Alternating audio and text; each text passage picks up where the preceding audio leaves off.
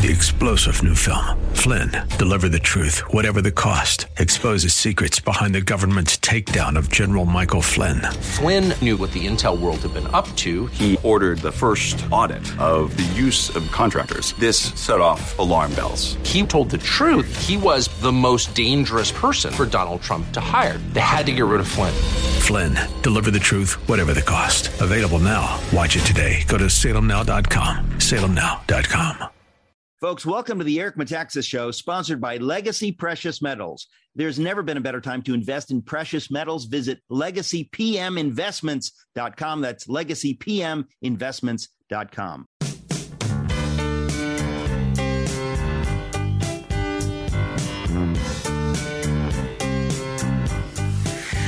Welcome to the Eric Metaxas Show. Back again, eh? Glutton for punishment, eh?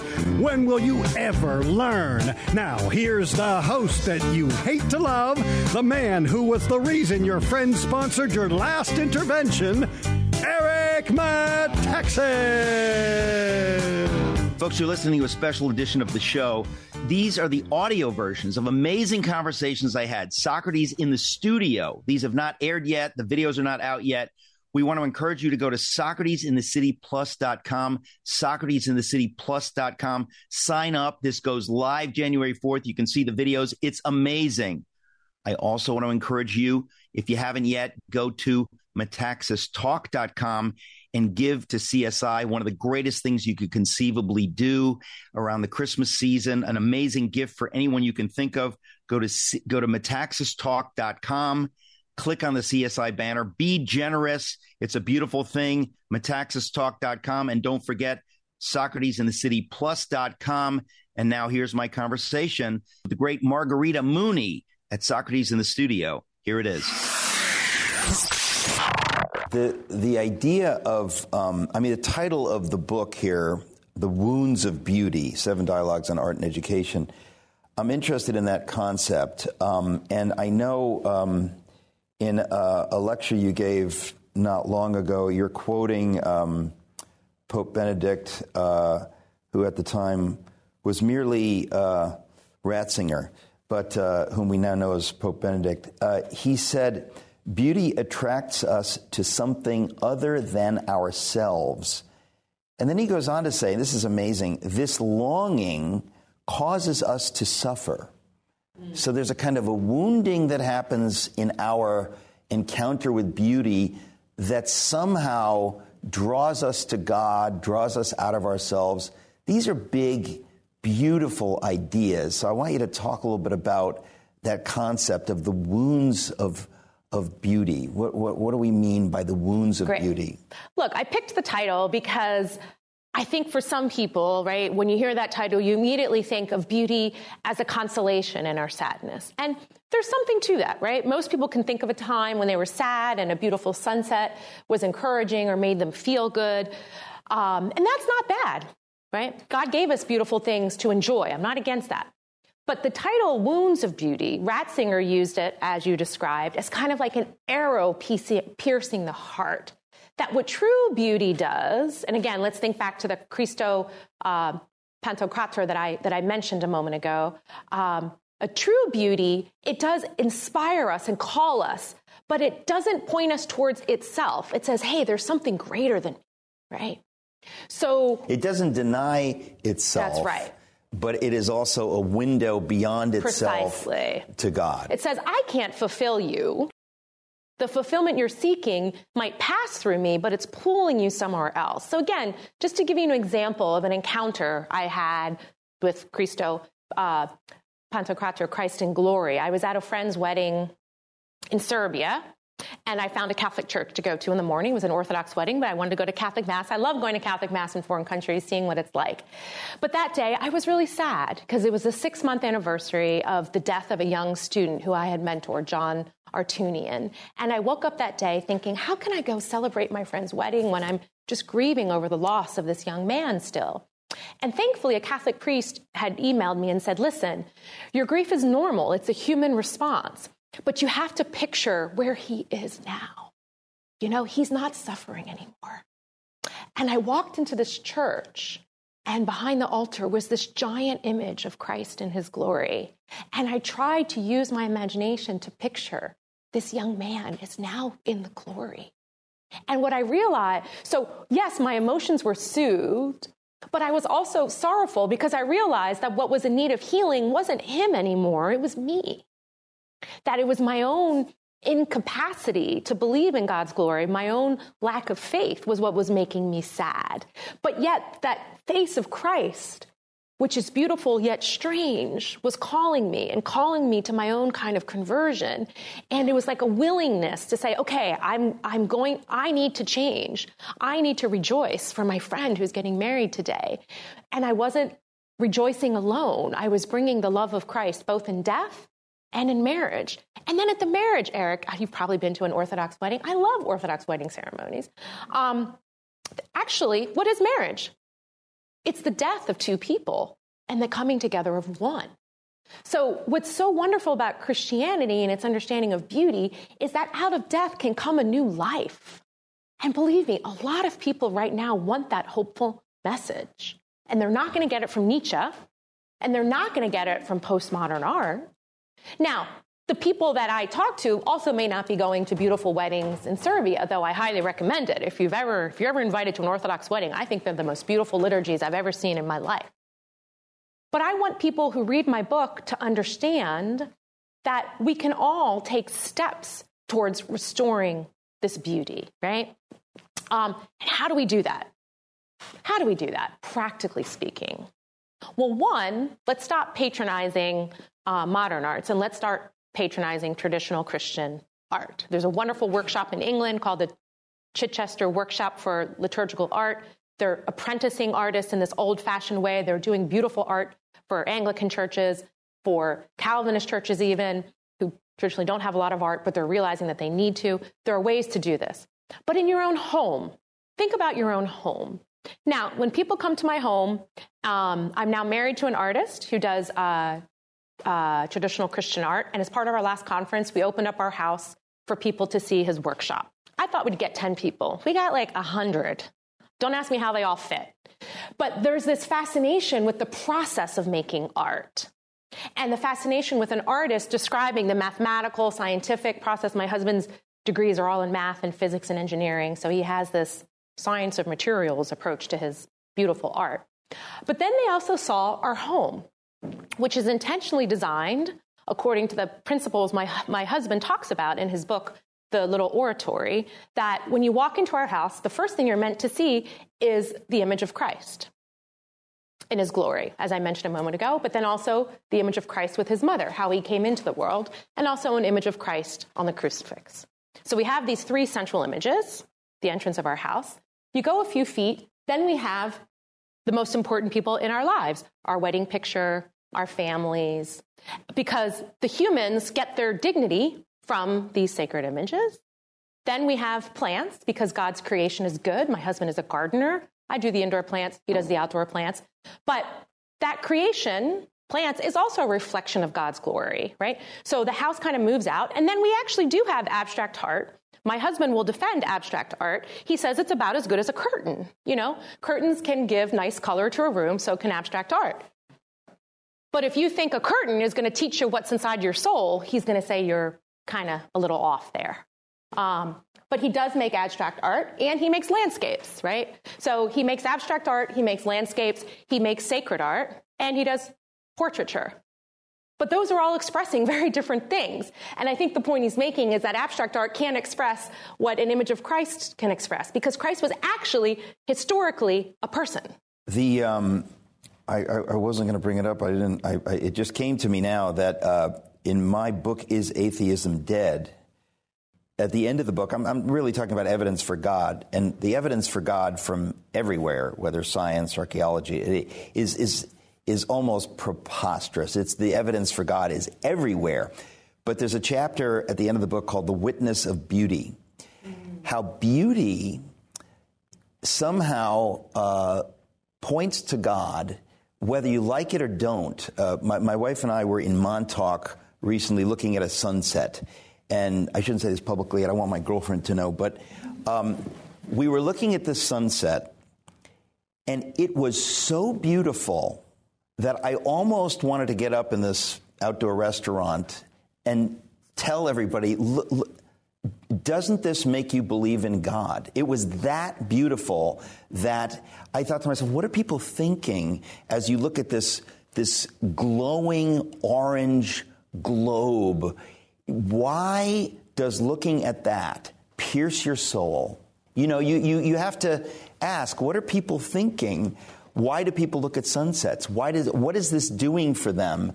And I, I think this is the work that you're doing is you're helping them understand why Precisely. they want to look at a sunset. What is happening there?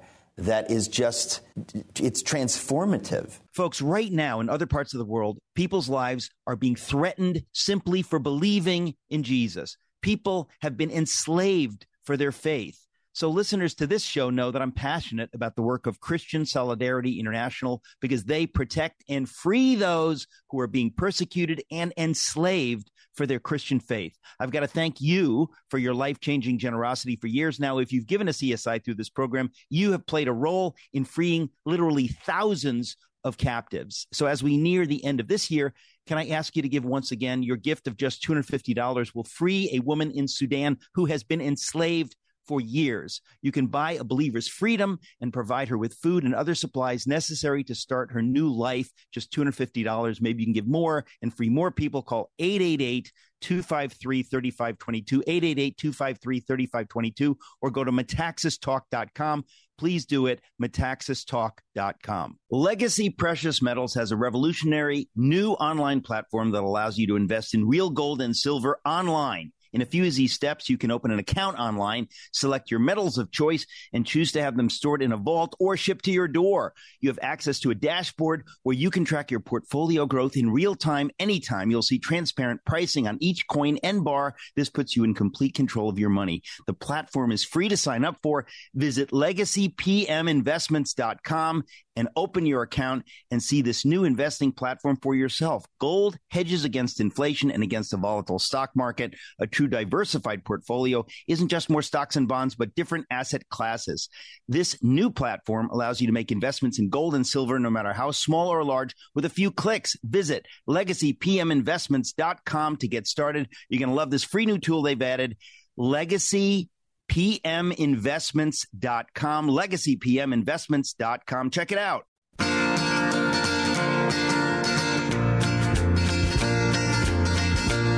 Well, you wonder why I always dress in black. Folks, you're listening to a special edition of Socrates in the Studio. These have not aired yet, the videos are not out yet. We want to encourage you to go to SocratesInTheCityPlus.com. Sign up. This goes live January 4th. You can see the videos. It's amazing. Hi, everyone. If you've been injured in an accident that was not your fault, listen up. We have legal professionals standing by to answer your questions for free. Call now and find out if you have a case and how much it's potentially worth. Call 800 702 5400. I'm here with spokesman John Wolf. So, John, tell everyone listening who should call right now. Well, Maria, first off, thank you for having me here. It's always nice to answer the listeners' questions. Now, as far as who should call in, Anyone who's been injured in an accident and think you deserve compensation, give us a call right now. 800 702 5400. You'll find out if you have a case and how much it's potentially worth. Thanks, John. You heard it, folks. Take advantage of this opportunity and call now. 800 702 5400. Advertisement sponsored by Legal Help Center may not be available in all states start with a lot of young people is precisely what you just said beauty in nature. There's a lot of agreement about what's beautiful in nature. Sunsets, you know, parks, trees. You don't really have to convince people that a sunset is beautiful. I've never actually heard somebody say it's ugly. But the question is, how do you go from that agreement on beauty in nature and help people to see that it's not like again i go back to augustine right? He said oh you know the birds you're so beautiful. And they said well we didn't put ourselves here you know. Oh you know tree you're so beautiful. Well i didn't create myself right? How do you help people see that the beauty they're encountering in nature well guess what? The sunset's over in a minute and then it's gone. The lasting beauty is the creator of that beauty. And I do think people are open to that idea. Because if not, listen, before I knew all this stuff about beauty, I was, sure, I was a practicing Catholic. I went to Mass. I was interested in the intellectual life. But when I had emotional issues or problems, what would I do? I mostly turned to entertainment, you know? Let's go have a good laugh. Let's, let's, let's go to the beach. Let's go hiking. Let's go on a trip. Let's go to a museum. And all that's great. But at the end, there's still something deep inside of you that's looking for a connection, that's looking for the eternal. And so little by little, I discovered the Catholic mystical tradition, right? Through St. Teresa of Avila or St. Therese of Lisieux, that actually inside of our souls is this beautiful place of the encounter with God. And what's so beautiful about experiences in nature is that it helps us to see that God is actually in us.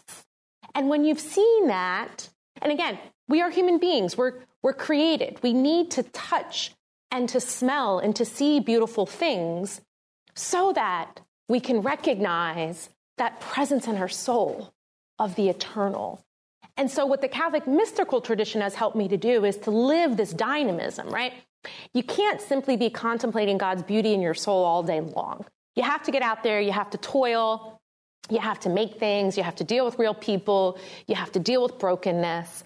But when you've learned that through prayer and through contemplation, that material things can all give glory to God, even if they're broken, because you're standing there in the brokenness and you're witnessing to the light in the midst of the brokenness.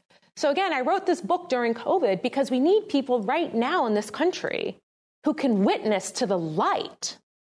And not only through our ideas and our philosophy and our politics, all of which we need, but you need to be experiencing that light deep inside of your soul. And I tell people, whether or not the people around you know that you're a Christian or know what you believe, they can sense when somebody is a nihilist or when somebody has the light of Christ in them. They may not know what it is, but I'm telling you, a woman who helped me when I went through a very painful experience of being denied tenure at the University of North Carolina in Chapel Hill, a woman who helped me more than anybody, called me from her deathbed, dying of cancer. She said, I'm not really a believer, but I've always felt something special about you. And I wanted to call you as I'm dying of cancer and just ask you to pray for me. I feel a special connection to you, and I can't explain it.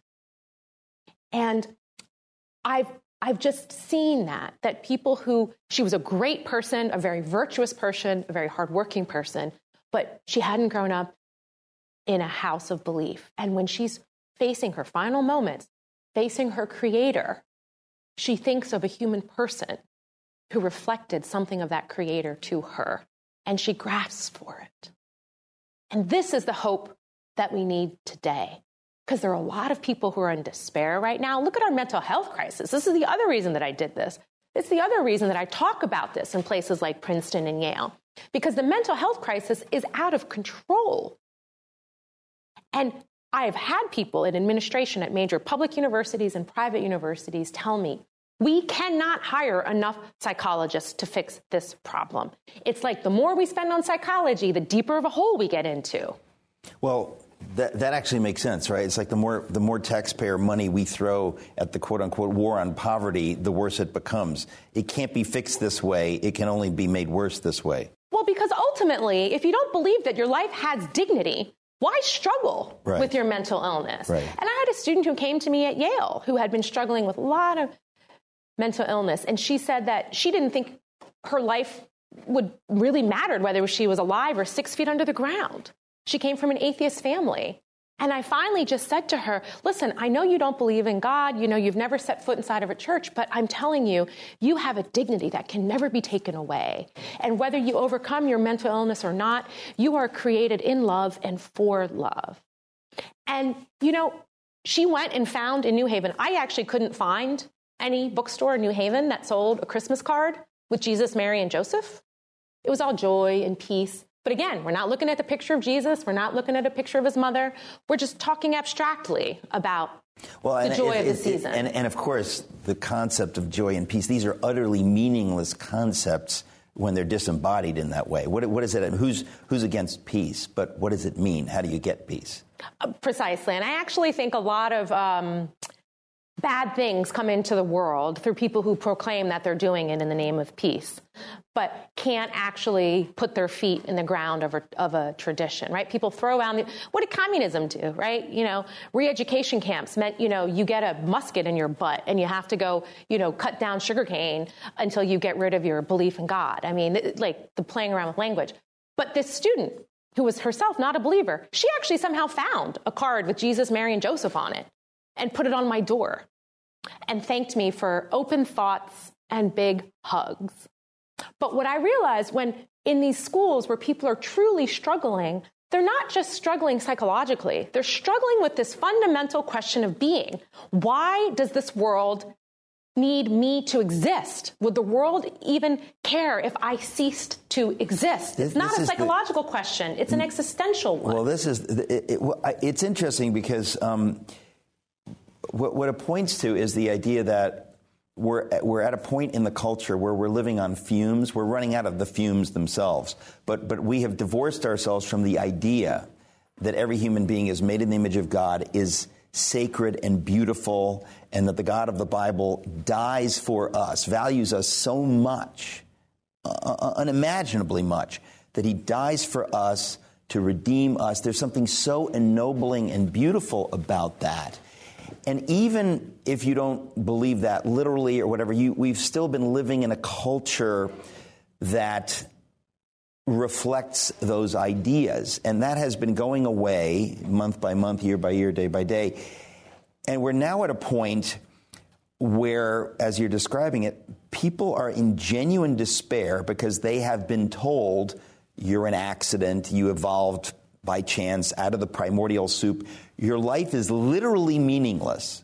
Like your life is literally meaningless. You're an accident. So suck it up and get a good job and you know do your best. But clearly, people are saying that that that that, that doesn't resonate w- with me. If that's true, I should commit suicide. If that's true, why why are you telling me that? Why would I even want a good job? Why would I want to do anything? And, and so at the heart of all of this really is, is that question of who are we? What are we meant for? Um, and, and, and I really do think it's, it's fascinating when we're talking about the beauty of nature. Mm-hmm. I had this thought not so long ago. I thought, nature is always beautiful. It's, it's, it's kind of a strange thing. Nature is never tacky. Only human beings can do tacky.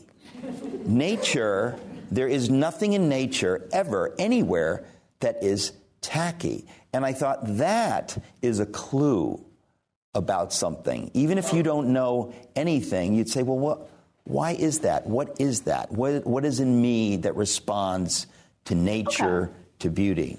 Well, say that's funny, Eric. I never thought of anything that way, but I wouldn't say that's that. I'm here for. I would. That's a very good one. I wouldn't say that everything in nature is already um, in its perfect, ideal state either, right? So no, most not, of human experiences, like Central Park, is a human creation along yeah. with nature, right? So nature can be. I mean, nature also expresses itself in decay. One of the people I interview in the book is called the cheese nun. You know, she has a PhD in microbiology and learns about the mysteries one, of the faith. One of the people in this book is called the cheese yeah, nun. well, that's not legally her name. It's not even her name. It's that's monastery. not her baptismal name. No, her baptismal name is Noella okay. Marcellino. Okay. But there's a documentary about her called Cheese Nun, because people were fascinated by this nun in a habit who got a PhD in microbiology and makes artisanal French cheeses. Yeah. But she doesn't do it because artisanal French cheeses taste good, though they do. I've had her cheese in her monastery. Yeah. She does it because the process of cheese making is about bringing something beautiful out of something that's decayed. And so her her understanding of nature is like death and decay is part of nature. But we as human beings can step into that death and decay and still bring something good out of it.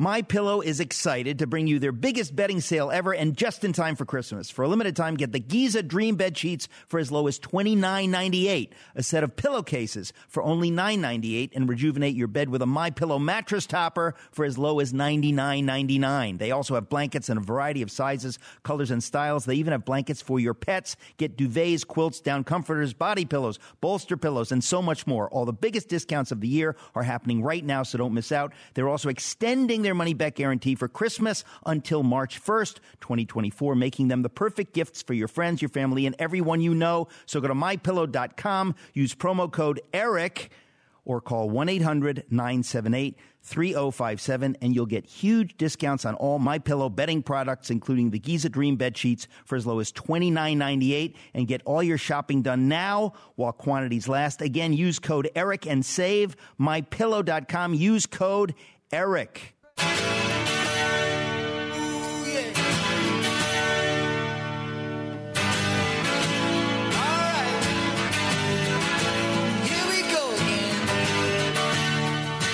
Folks, you're listening to a special edition of Socrates in the Studio. These have not aired yet. The videos are not out yet. We want to encourage you to go to SocratesInTheCityPlus.com. Sign up. This goes live January 4th. You can see the videos. It's amazing.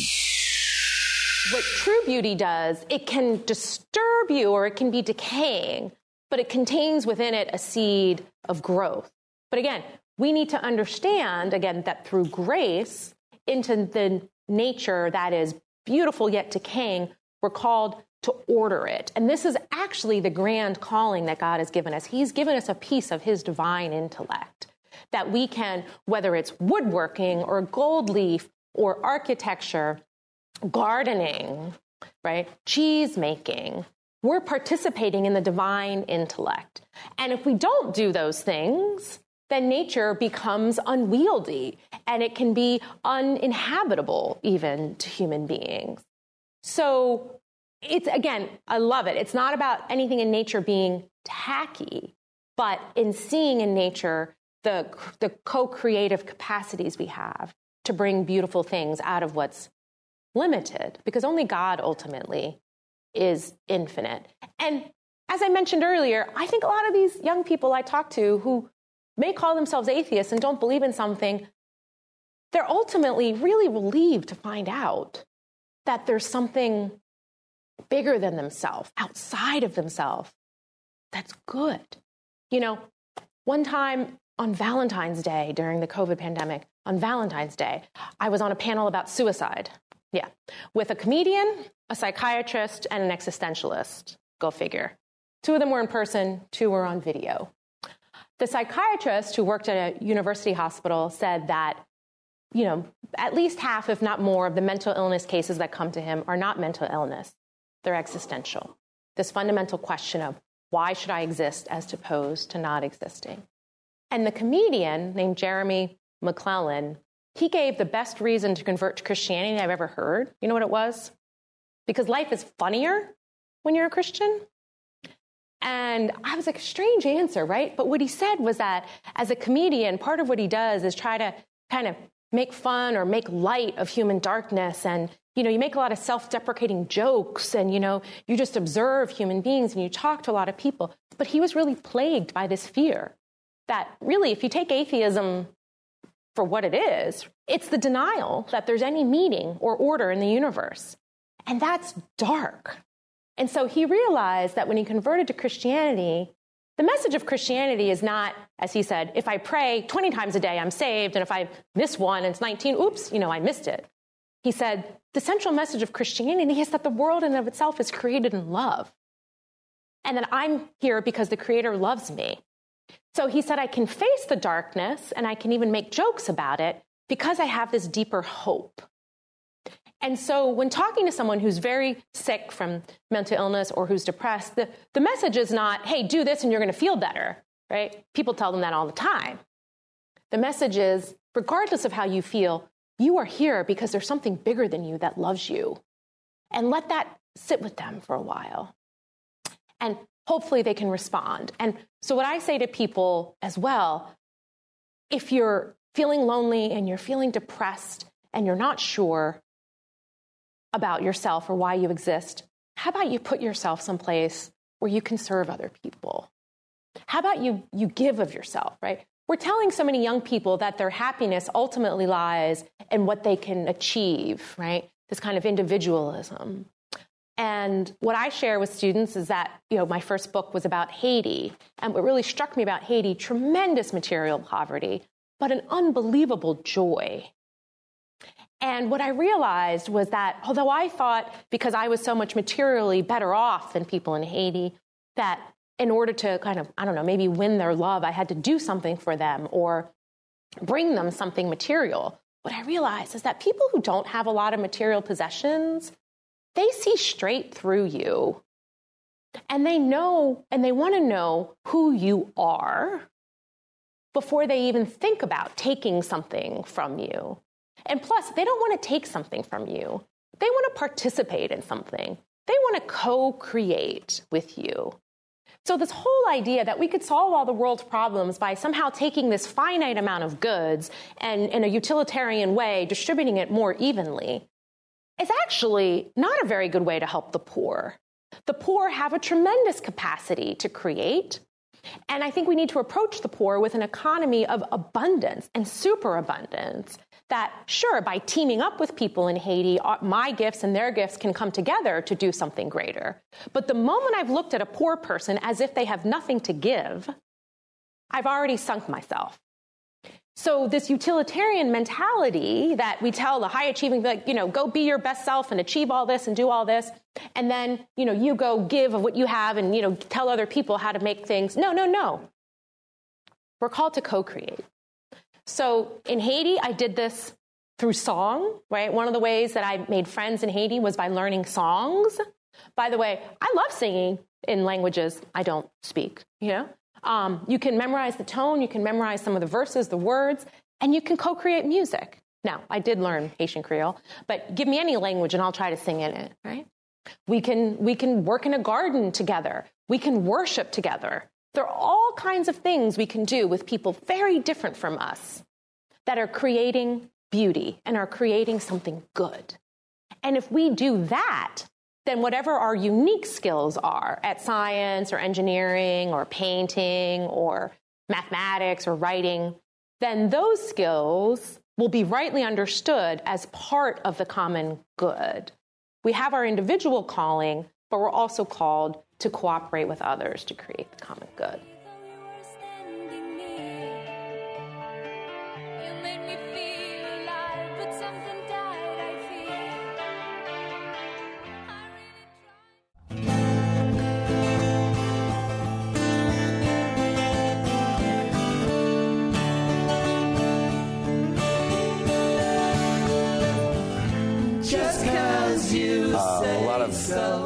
Talk about beauty, we tend to think of uh, f- physical beauty, uh, images, but music um, also obviously uh, can be beautiful or ugly.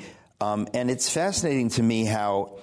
Um, I, I, I, think I, I probably write about it in the, the chapter The Witness of Beauty in my book Is Atheism Dead about how an experience my father uh, tells me about. He's 96 now, but when he was about 16, uh, the war was on, uh, and Cephalonia, where he's from, was occupied. And he was uh, in the square of Argostoli, probably at midnight, um, moon, beautiful summer, in the middle of war. And someone from a rooftop someplace was playing, suddenly started playing a trumpet uh, and I forget the song or whatever, but he says it was literally the most beautiful thing he ever experienced in his life. And so you have all these people sitting there in the midst of occupation and war listening to this, tears streaming down their faces. And you think, why? Because somehow that musical beauty communicated something transcendent. It wasn't just noise, it wasn't just sounds, it pointed to something on the other side of the war. It pointed to, it, and, and, and I think about that, the meaning of beauty, that, that, that somehow it points, I mean, if, if you listen to John Cage, you want to kill yourself. If you don't want to kill yourself, you're not listening carefully enough. Really ugly things that, that whether it whether it's some modern art uh, or or John Cage, it, it it really says something. It, it, it, it, it's not just something that it is. It says something, and it can depress you. It can make you feel fractured and confused, or it can lead you toward God, toward the good, toward hope. And I'm, I'm, I'm just I'm, I'm fascinated at how everyone knows that, but people in our culture rarely talk about that. Uh, rarely talk about the fact that if I go to MoMA, uh, it's not going to you know probably like give me hope for my depressed life. Why? Well, that, that's what we're talking about. Listen, music is probably the one thing that my students most want to talk about because I've never actually heard anybody discuss anything about the relationship between music and beauty or mathematics or tradition. But music is something everybody experiences, and people can't help but respond to music for good or bad or whatever. It's like you feel it, right? Um, it's you don't see it, but it, it affects you somehow. But the example you gave of music in the midst of war, helping people to see that there's something bigger and greater than themselves, this is what music is supposed to do. Now, again, in the context where I live and work and teach and the people I work with, they might encounter all different kinds of music, even in their own places of worship. But I had one student who said to me, You know, at some point, we Christians have to say that certain kinds of music don't belong in church because I can tell you, when I wasn't a Christian, I was getting down to music and it wasn't the Holy Spirit moving me. And his point, I think, was well taken that there are forms of music that are actually meant to enliven the passions and the wrong kinds of passions. Again, people don't want to say that there's anything objective about beauty, but I do want to say you got to be careful what you put in your places of worship. I hear people say, and I think they're well meaning, that, you know, Christianity has always engaged with pagan forms of art and music and architecture. And, you know, maybe even sounds like I'm saying we can co create, we can uplift everything. But there are boundaries and there are borders. And I will say, I don't think I've ever said this on a show before, but I've actually been to a pagan ceremony. Most people who want to say we can, you know, Christianize pagan ceremonies haven't been to one. Was it at the UN? It was in rural Haiti. It was uh-huh. a voodoo ceremony. Uh-huh. And I went trying to be an agnostic observer, but I can tell you that when the music started and the drums started, and a woman was dressed in red, crawling backwards at a speed that I couldn't possibly imagine, I thought I was seeing a possession, which is what people who do voodoo would claim it is. And there's a clear link between the form of music and the form of dance and the spirit possession. So this is not controversial. This is, I think, exactly what pagan religions claim they're doing. And so then the question that I had to face as a believer in that context was can I pull myself out? Can I say, well, this is not my religion, so this isn't going to affect me? And in that moment right there that I was debating that, this other guy came up to me and he said to me, Do you think this is devil worship? And I said, well, I don't know that it is, but it's certainly possible that it is. And he said, Well, you look uncomfortable. I think, I think you want to go. What he really wanted to do was not be the only one to leave. So he and I left. And I had to face with my conscience can I actually psychologically, spiritually protect myself from that? And I tell you, my Haitian Christian friend said, Don't try it. Don't try it. If you know that's what's going on, and you know people are intentionally using these forms of music to bring about spirits that aren't the Holy Spirit, you don't want to be there. Now, what happens in our churches, you know, look, discernment of spirits is a difficult thing, right? And just because there's some form of worship going on and you say it's Christian, well, you know, doesn't mean that you don't have to have some kind of tradition you're standing on. So when you're doing your worship in your houses of worship, you got to think about where the forms you're using are coming from. There are some boundaries. And I think as Christians, we should, we should acknowledge that and um, acknowledge the potential for certain forms to really distract us and to get in us and stay in us. By the way, I went to confession about having been at the pagan ceremony. And, yeah. Um, I spoke to some priests about it, and you know, there is a way in which you can block out the evil spirit But the last thing you want to do is put yourself into a context where you might think, "Ooh, that's actually kind of neat. I wish I could do that." Yeah. You know, you don't you don't want to put yourself in that kind Yeah. of a context. Folks, right now in other parts of the world, people's lives are being threatened simply for believing in Jesus. People have been enslaved for their faith. So listeners to this show know that I'm passionate about the work of Christian Solidarity International because they protect and free those who are being persecuted and enslaved for their Christian faith. I've got to thank you for your life-changing generosity for years now. If you've given us CSI through this program, you have played a role in freeing literally thousands of captives. So as we near the end of this year, can I ask you to give once again your gift of just $250 will free a woman in Sudan who has been enslaved for years. You can buy a believer's freedom and provide her with food and other supplies necessary to start her new life. Just $250. Maybe you can give more and free more people. Call 888 253 3522, 888 253 3522, or go to metaxastalk.com. Please do it, metaxastalk.com.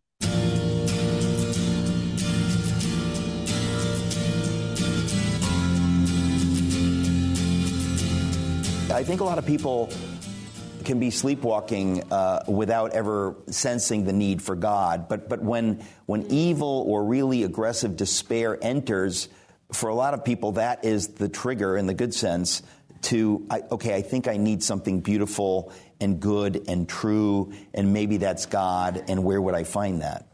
Listen, and I think right now, in terms of how do we speak as Christians in, in the public realm, how do we communicate this hopeful message? You know, Christianity isn't just a set of ideas or a set of teachings, right? Jesus wasn't just a teacher. He didn't just tell parables. He was the divine who became man. And he lived in family and he lived in relationships and he created a community, right? So the project I'm working on during my sabbatical at Oxford is actually about the mother of God, the Theotokos, right? So as I mentioned to you earlier, I think it's time for Christians all to recognize that depicting Jesus and depicting Mary isn't optional. But also, if you're going to call yourself Christian, you have to take this idea of the mother of God seriously. It's not optional. Um, and for the early church, this was very clear that the, her motherhood was real, not just of Jesus the person, but she is the God bearer. So, my kind of way that I've been drawn to spread this message of hope is by talking about the mother of God. And images of the mother of God that I'm really drawn to are Mary, the seat of wisdom, which I described a moment ago, right? Where this woman has her son in the womb and she's bearing him, but she's this kind of powerful maternal figure. But the the power of Mary is born from the wisdom of submitting her life to God and being with Jesus at the foot of the cross. And it's because she submitted her life to God and was at the foot of the cross that she now is in glory with her son. And she's inviting us to participate in this relationship. But on the topic of spiritual warfare, I taught this class called Ecumenical Devotion to Mary at Princeton Theological Seminary. And there was a woman who was in a Pentecostal uh, tradition who does a lot of um, de- uh, deliverance prayer for women who've lost children, maybe they had abortions, maybe they were raped. And she said, You know, I heard something about Mary crushing the head of the serpent, and I wonder if the Mother of God can help me, you know, minister to these women who need healing.